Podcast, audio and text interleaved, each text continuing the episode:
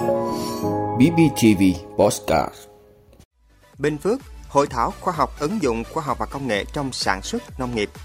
Kiến nghị sớm hướng dẫn phạt tù lái xe xe rượu. Đắk Nông đề xuất quy hoạch sân bay nhân cơ, Bộ Giao thông Vận tải nói gì? WHO cảnh báo về biến chủng Covid-19 nguy hiểm hơn. Ông Elon Musk lên kế hoạch cắt giảm 10% nhân sự tại Tesla. Đó là những thông tin sẽ có trong 5 phút tối nay, ngày 5 tháng 6 của BBTV. Mời quý vị cùng theo dõi. Thưa quý vị, trong khuôn khổ Hội chợ trái cây và hàng nông sản tỉnh Bình Phước lần thứ 5 năm 2022, Sở Khoa học và Công nghệ, Sở Nông nghiệp và Phát triển Nông thôn, Hội Nông dân tỉnh phối hợp tổ chức hội thảo ứng dụng khoa học và công nghệ trong sản xuất nông nghiệp nhằm thúc đẩy việc ứng dụng những tiến bộ của khoa học và công nghệ thích ứng với quá trình sản xuất nông nghiệp giai đoạn hiện nay. Tại hội thảo, đại diện hợp tác xã, tổ hợp tác, hội viên nông dân đã nghe các viện, trường, nhà khoa học, đơn vị khoa học và công nghệ trong và ngoài tỉnh trình bày tham luận kết quả nghiên cứu ứng dụng khoa học và công nghệ trong sản xuất nông nghiệp. Trong đó có những đề tài nghiên cứu mang tính ứng dụng cao vào thực tiễn sản xuất nông nghiệp, được nông dân Bình Phước quan tâm. Điển hình như đề tài sử dụng chế phẩm sinh học NEMA trong sản xuất nông nghiệp hữu cơ, hoạt chất tritosan trong sản xuất bảo quản rau củ quả, ứng dụng công nghệ khí plasma lạnh trong bảo quản nông sản sau thu hoạch. Trên cơ sở những kết quả nghiên cứu và được ứng dụng vào thực tiễn sản xuất nông nghiệp thời gian qua, các cơ quan quản lý nhà nước, hợp tác xã, tổ hợp tác, hội viên nông dân đã thảo luận đề xuất những nội dung cần tiếp tục nghiên cứu, tiến tới vận dụng, chuyển giao rộng rãi vào sản xuất trái cây nói riêng và nông sản nói chung tại Bình Phước.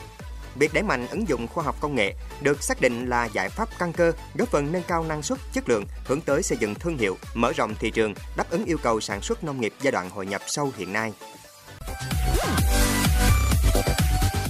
Thưa quý vị, Văn phòng Ủy ban An toàn Giao thông Quốc gia kiến nghị cơ quan chức năng hướng dẫn phạt tù lái xe say rượu theo Điều 260 Bộ Luật Hình sự. Nội dung được đề xuất sau khi hàng loạt vụ tai nạn giao thông nghiêm trọng xảy ra do lái xe vi phạm nồng độ cồn.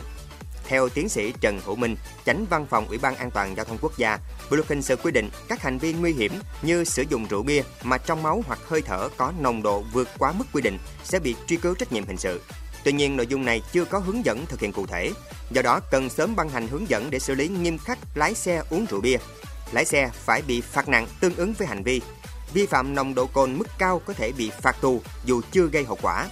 Theo cơ quan công an, số vụ tai nạn liên quan đến rượu bia chiếm 2%, số vụ và tài xế vi phạm nồng độ cồn chiếm 5% tổng số bị xử phạt. Ông Minh cho rằng đây là con số thấp so với thực tế vì việc lái xe điều khiển phương tiện sau khi ra từ quán bia khá phổ biến. Bên cạnh đó, việc xử phạt nồng độ cồn tại các địa phương còn chưa đồng bộ.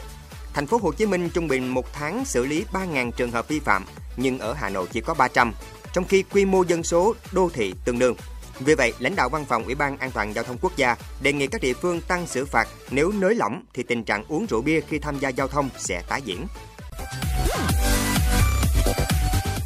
Thưa quý vị, Bộ Giao thông Vận tải vừa có công văn gửi Ủy ban Nhân dân tỉnh Đắk Nông trả lời về đề xuất đưa sân bay nhân cơ vào quy hoạch sân bay chuyên dùng quốc phòng kết hợp với dân sự. Theo Bộ Giao thông Vận tải, với sân bay nhân cơ, quy hoạch hệ thống cảng hàng không đã định hướng giao các địa phương chủ động quy hoạch vị trí các sân bay chuyên dùng trong quy hoạch của tỉnh sau khi được Bộ Quốc phòng phê duyệt vị trí và chủ trì huy động nguồn lực để tổ chức thực hiện. Do đó, trường hợp tỉnh Đắk Nông có nhu cầu phát triển kinh tế xã hội và khai thác dân dụng, Bộ Giao thông Vận tải ủng hộ Ủy ban Nhân dân tỉnh Đắk Nông nghiên cứu bổ sung sân bay nhân cơ trong quy hoạch của tỉnh. Đồng thời, tỉnh cũng cần kêu gọi các nguồn lực để đầu tư phát triển sân bay nhân cơ với tính chất là sân bay chuyên dùng theo quy định hiện hành. Bộ Giao thông Vận tải cho biết thêm, pháp luật về hàng không dân dụng Việt Nam đã quy định 3 khái niệm gồm cảng hàng không, sân bay, sân bay chuyên dùng trong đó, sân bay là một trong những công trình thiết yếu của cảng hàng không. Trước đó, Bộ Giao thông Vận tải nhận được văn bản của Ủy ban Nhân dân tỉnh Đắk Nông đề nghị quan tâm xem xét đưa sân bay Nhân Cơ, xã Nhân Cơ, huyện Đắk Lấp vào quy hoạch sân bay lưỡng dụng quốc phòng dân sự, trình cấp có thẩm quyền phê duyệt để có cơ sở triển khai đầu tư theo quy định.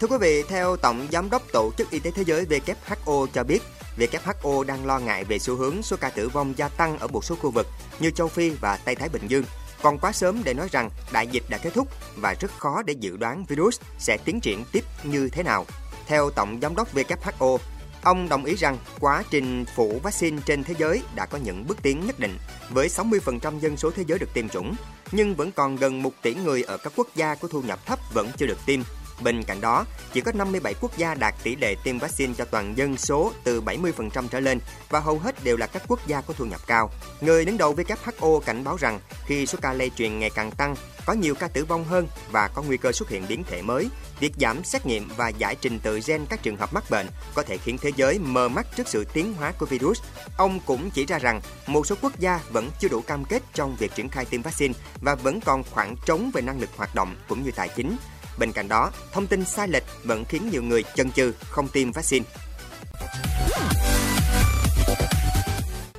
Thưa quý vị, trong bức thư gửi tới các giám đốc điều hành CEO Tesla cho rằng đang dự cảm siêu xấu về nền kinh tế và cần phải cắt giảm khoảng 10% nhân sự của hãng. Động thái tạm dừng tuyển dụng trên toàn cầu của Tesla càng củng cố thêm cảnh báo của các lãnh đạo doanh nghiệp về nguy cơ suy thoái đang tới gần. Theo hồ sơ của Ủy ban Chứng khoán và Giao dịch Mỹ, Tesla hiện đang có gần 100.000 nhân viên tại công ty và các chi nhánh tính tới cuối năm 2021. Những tuần gần đây, Elon Musk liên tục phát đi cảnh báo về nguy cơ suy thoái kinh tế. Việc yêu cầu đóng băng tuyển dụng và cắt giảm nhân sự là động thái trực tiếp nhất đến người đứng đầu công ty sản xuất xe điện. Đến nay, nhu cầu đối với ô tô Tesla và các loại xe điện khác vẫn còn mạnh. Những chỉ số truyền thống về suy thoái như gia tăng hàng tồn kho tại đại lý hoặc các ưu đãi trên thị trường vẫn chưa xuất hiện. Elon Musk không chia sẻ chi tiết tại sao lại có dự cảm siêu xấu về triển vọng nền kinh tế và từ chối bình luận các thông tin liên quan. Đầu tuần này, CEO Tesla cũng gửi email tới toàn thể nhân viên công ty, nêu ra yêu cầu tối thiểu 40 giờ làm việc tại văn phòng và nếu nhân viên không xuất hiện, công ty mặc nhiên coi người đó tự ý nghỉ việc. Cảm ơn quý vị đã luôn ủng hộ các chương trình của Đài Phát thanh truyền hình và báo Bình Phước. Nếu có nhu cầu đăng thông tin quảng cáo ra vặt, quý khách hàng vui lòng liên hệ phòng dịch vụ quảng cáo phát hành số điện thoại 02713 887065. BBTV, vì bạn, mỗi ngày.